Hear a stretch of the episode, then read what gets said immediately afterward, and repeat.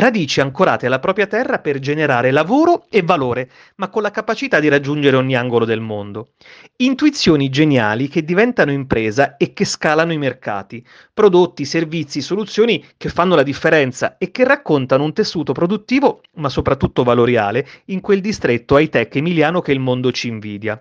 E poi ci sono le persone, quel capitale umano che batte il capitale economico, anzi lo moltiplica in modo virtuoso perché tutto parte dalla squadra per fare la differenza in un contesto globale molto più complesso, più fragile, più interconnesso. Le storie di impresa che ho avuto il privilegio di raccontare in fondo sono tutto questo e molto di più.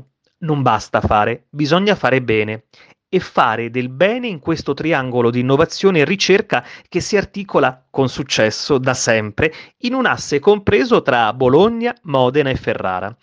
In queste aree a forte vocazione imprenditoriale si annidano storie di donne e uomini che hanno fatto impresa, ma in fondo hanno fatto comunità.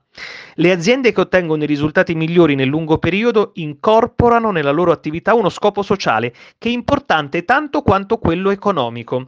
Lo ha messo nero su bianco uno dei padri del marketing contemporaneo, quel Philip Kotler che negli ultimi tempi si è dedicato al brand activism, ossia al ruolo sociale oltre che economico delle imprese. Ed ecco allora che in queste storie di imprese, persone e comunità, il nuovo storytelling multipiattaforma e multilingua alla scoperta dell'eccellenza imprenditoriale, si va a scoprire il laboratorio, la produzione, l'ufficio, ma in realtà si va a scoprire molto di più.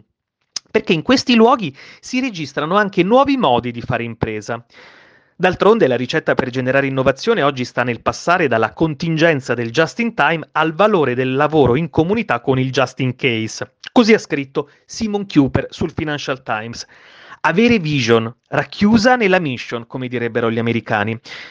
Ma questo modo di fare, che è sostanza, badate bene, non è forma, è una firma tutta italiana.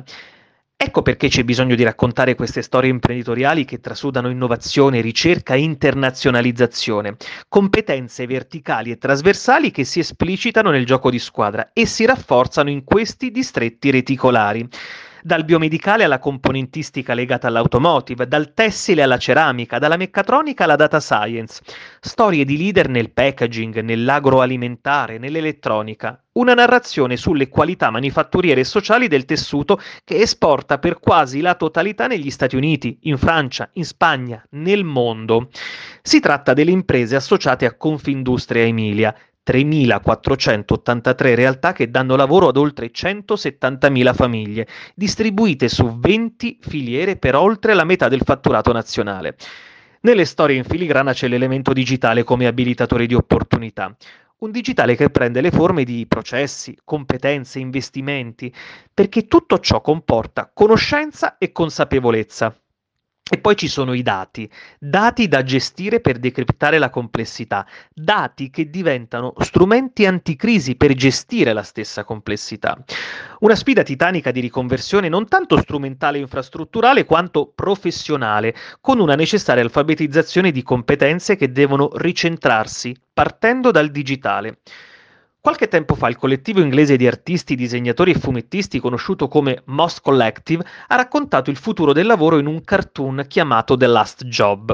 In scena la storia di Alice, ultima lavoratrice sulla Terra in un mondo digitalizzato.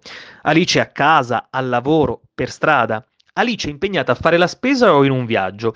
Alice come avamposto per relazioni virtuali che passano di fatto solo ed esclusivamente dallo smartphone una visione apocalittica, ma anche molto lontana da ciò che sarà il futuro.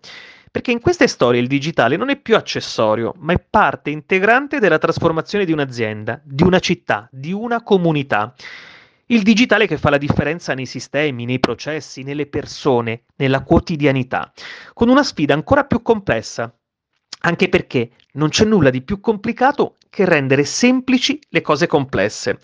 Ecco allora che forse la ricetta di queste imprese di successo sta proprio nel non fermarsi mai, nell'essere orgogliosamente e ostinatamente legate alla tradizione e alla comunità, ma allo stesso tempo nell'essere capaci di evolvere per interpretare al meglio i nuovi bisogni che si palesano prepotentemente.